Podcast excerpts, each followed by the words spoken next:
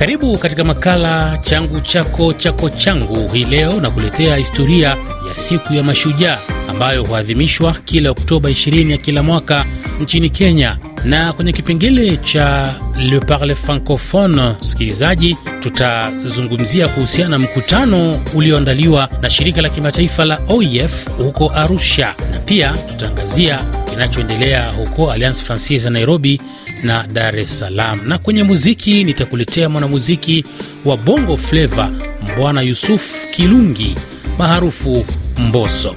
Mimi naitwa Ali Bilali. Bienvenue et bon reveil matinal, yaani karibu na asubuhi njema.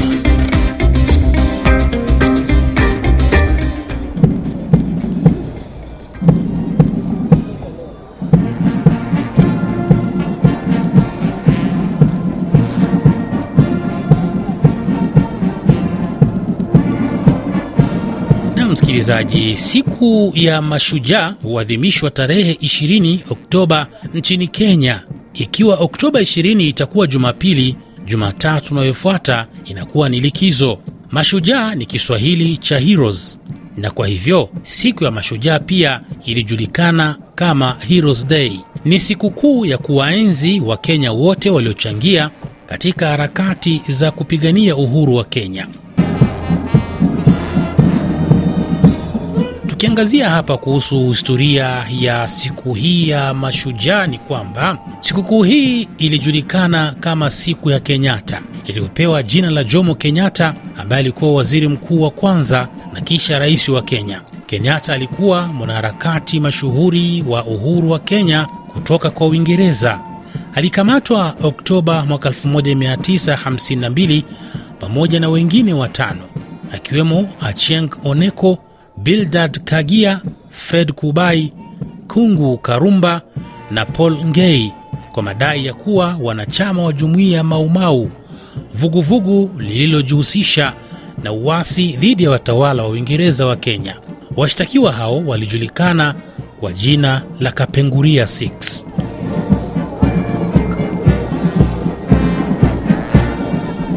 Kuzuiliwa kwa sita hao kunaonekana kama tukio la muhimu katika harakati za kupigania uhuru na hivyo kuadhimishwa kwa likizo ya umma kila tarehe 20 Oktoba. Likizo hiyo iliadhimishwa kwa mara ya kwanza mwaka 1958 haswa na wanaharakati, lakini ilikuwa haraka na ilionekana kama mafanikio katika mwaka 1959 ikiwa ni mwaka mmoja baadaye.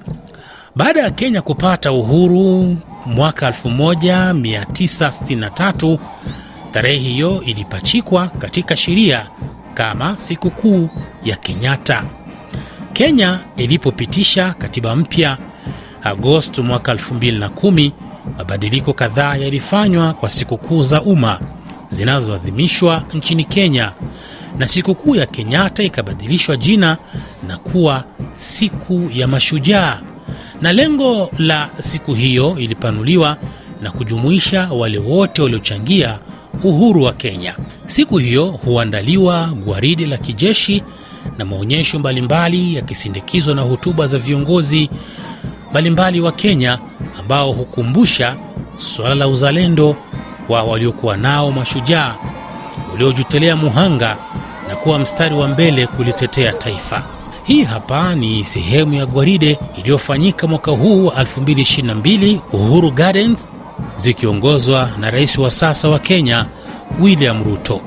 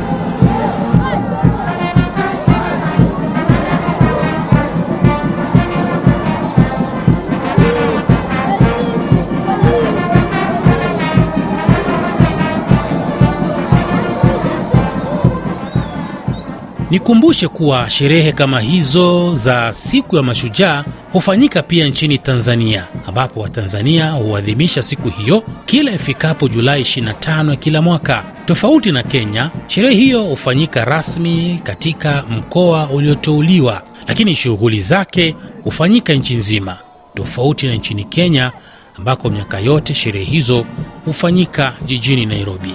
Mwisho wa kipengele hiki. Tumeanzishiwa na mashujaa wetu wa Kenya eko nchi yetu ya Kenya yapendeza sana, kote duniani kweli yashangaza. Nchi yetu ya Kenya yapendeza sana, kote duniani kweli yashangaza. Tuelekee kwenye kipengele cha Le Parle Francophone. Msikilizaji, tuangazie hapa mkutano uliofanyika huko mjini Arusha nchini Tanzania, uliowakutanisha wadau mbalimbali katika sekta ya sheria, ulioandaliwa na shirika la kimataifa la muungano wa nchi zinazozungumza lugha ya Kifaransa, OIF, likishirikiana na mahakama Afrika ya haki za binadamu, iliyohusu kuwapa washirika ambao ni wafanyakazi wa Umoja wa Mataifa mafunzo ya jinsi ya kutumia lugha ya Kifaransa katika shughuli zao. Hawa hapa ni miongoni mwa washiriki. Mwenzangu Ruben Lukumbuka alishiriki ama alihudhuria mafunzo hayo na kuzungumza na washiriki hawa. Jina langu ni Noela Gahimbare, natumika kui maorganisme international mkutano ya, ya kutufundisha lugha ya, ya Kifaransa. Uh, hii mkutano itusaidia kuboresha lugha. Tuko tunafanya hii maani shorori uh, zimetusaidia sana kujua gisi mikutano ya kimataifa inaendeshwa. Ni kitu kama kinaweza uh, endelea, kinasaidia watu wengi kwa jua hiyo lugha ya Kifaransa tuiboreshe. Jina langu naitwa Steven Makule. E, mkutano ni mzuri, unatufungua kwa, kwa habari ya mikutano ya kimataifa, jinsi ya kufanya simulation. Kwa sisi wa Tanzania ambao tume mainstream kwenye tu, tunaongea Kiswahili pia tunajifunza Kifaransa, tumeona umuhimu wa lugha ya Kifaransa na ni lugha nzuri, tunajifunza na tunaelewa. Ina manufaa sana, kwa sababu kazi tunayofanya hapa mahakamani, tunapokea kesi, tunachanganyika na wafanyakazi wengine ambao wanaongea lugha ya Kifaransa pia eh, watu wanaokuja kuhitaji huduma za kimahakama wanatoka wengine wanatoka nchi za Kifaransa wana, kwa hiyo ni muhimu sana sisi kujua Kifaransa. Nam ni mshukuru Ruben Lukumbuka. Unasikiliza changu chako chako changu, makala yanayohusu utamaduni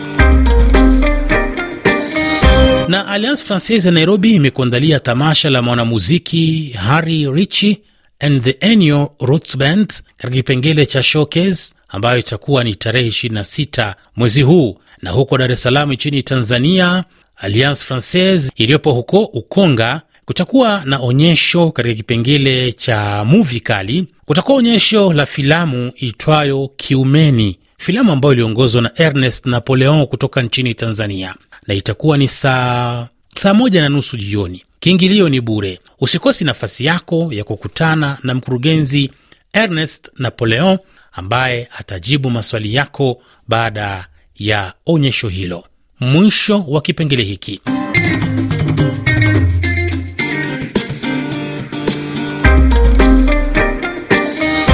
Unaendelea kusikiliza makala changu chako chako changu. Mimi naitwa Ali Bilali, na sasa tuelekee kwenye kipengele cha muziki, na leo nakuletea mwanamuziki Mbwana Yusuf Kilungi. Anajulikana kwa jina lake la kisanii kama Mbosso. Amezaliwa Oktoba 3 mwaka 1991. Ni mwimbaji, mtunzi na mwanamuziki kutoka nchini Tanzania.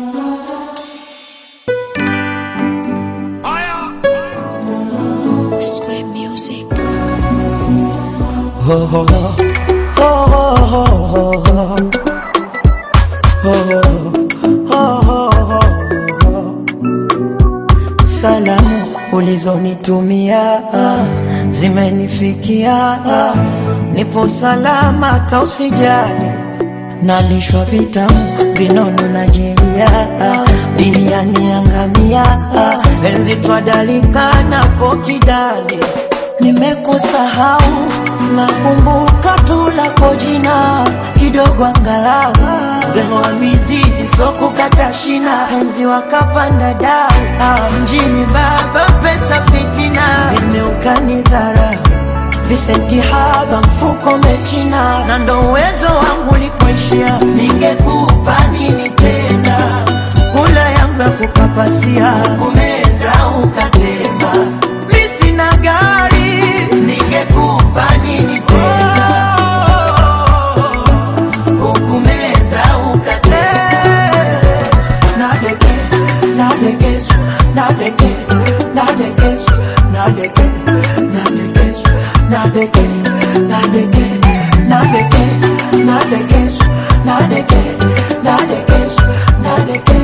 Umaarufu wake ulianza kujulikana akiwa na kundi zima la Yamoto Band ambalo ndani yake kulikuwa Asley, Beka Fleva, Enoch Bella na Mbosso. Kwa pamoja walikuwa wanaunda Yamoto Band chini ya Mkubwa Fela na wanawe. Jina la Mkubwa na wanawe lilikuwa na hadi sasa bado lipo hivyo hivyo kama Mkubwa na wanawe. Ndani ya Mkubwa na wanawe kuna vipaji mbalimbali mbali.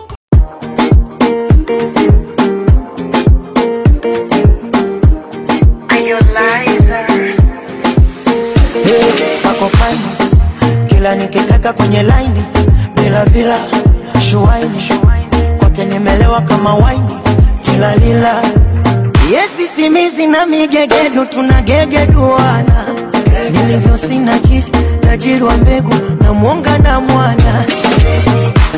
Baba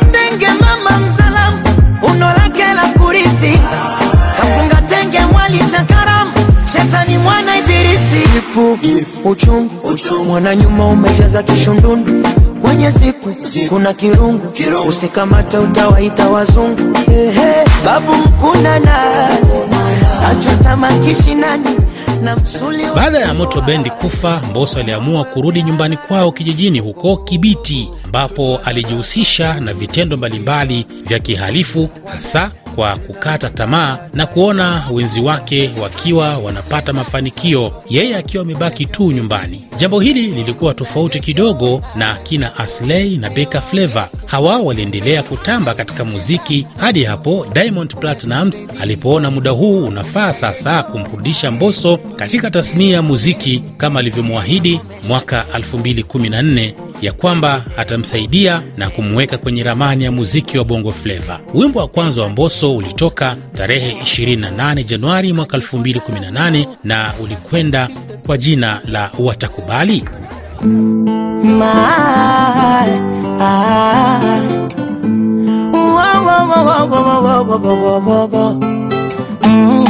My,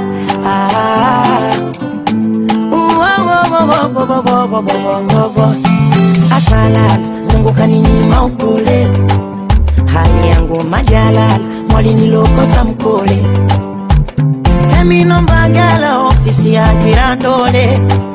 Na wakalisha mafala wajinga wa kuja bongo. Wageni wa Dar.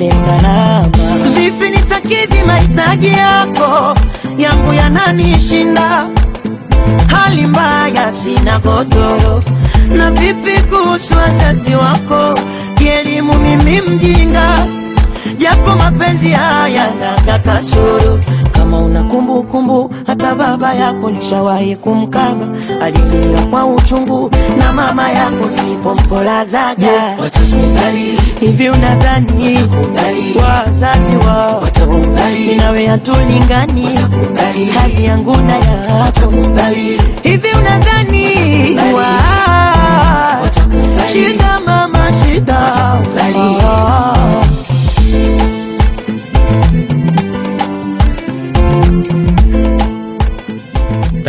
8 Januari alitambulishwa mbele ya hadhira ya kwamba yeye ni msanii kamili aliyesaini mkataba na lebo ya WCB. Hadi sasa mboso ametoa wimbo kama vile Watakubali, Nimekuzoea, Alela, Shida, Picha yake, Hodari, Nipepee, Tamu. Wimbo mwingine aliotoa na kundi la Wasafi jina lake lilikuwa Zilipendwa Wimbo mwingine alitoa na Diamond Platnumz na Lavalava, wimbo ambao jina lake ni Jibebe. Nam, tumalize makala yetu haya na kibao hiki cha Mbosso anatuambia sina nyota. Kibao hiki iwe kabisa kwa wapenzi wote wa makala changu chako chako changu, popote pale walipo duniani.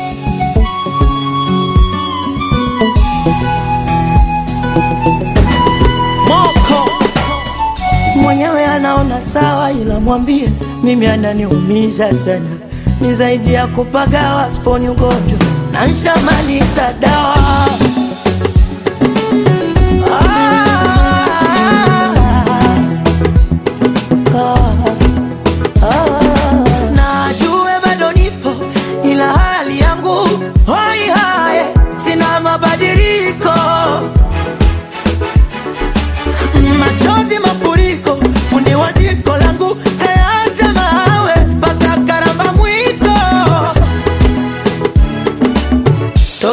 toka alivyoniacha nyota wala mwezi. Mwenzake nimekamatwa. Na homa ya mapenzi, toka alivyoniacha. Nyota wala mwezi. Mwenzake nimekamatwa. Na homa ya mapenzi. Mwili watepeteka, sina fadhali, mawazo yanitesa,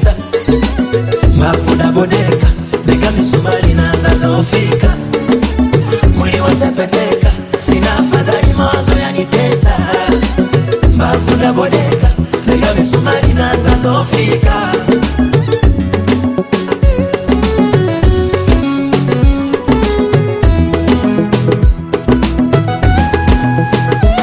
bado ndondondondo chururu kijaza kijai kibaba.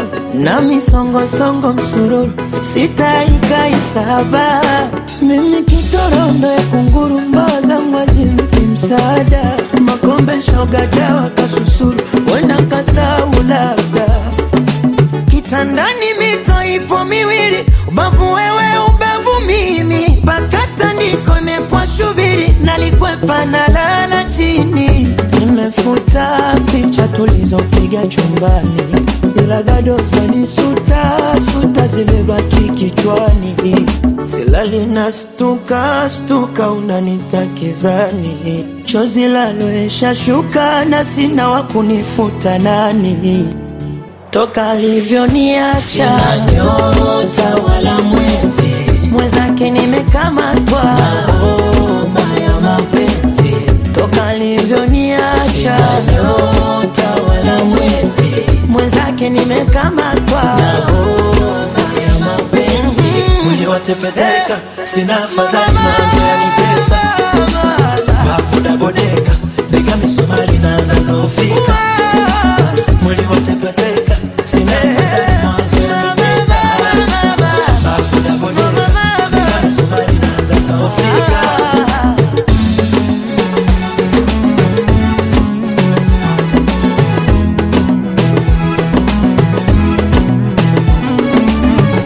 toka alivyoniacha nyota wala mwezi. Mwenzake nimekamatwa. Na homa ya mapenzi. Toka alivyoniacha. Nyota wala mwezi. Mwenzake nimekamatwa. Na homa ya mapenzi. Ni kibao hicho cha mwanamuziki Mbosso ndicho kinatufikisha kwenye tamati ya makala yetu leo.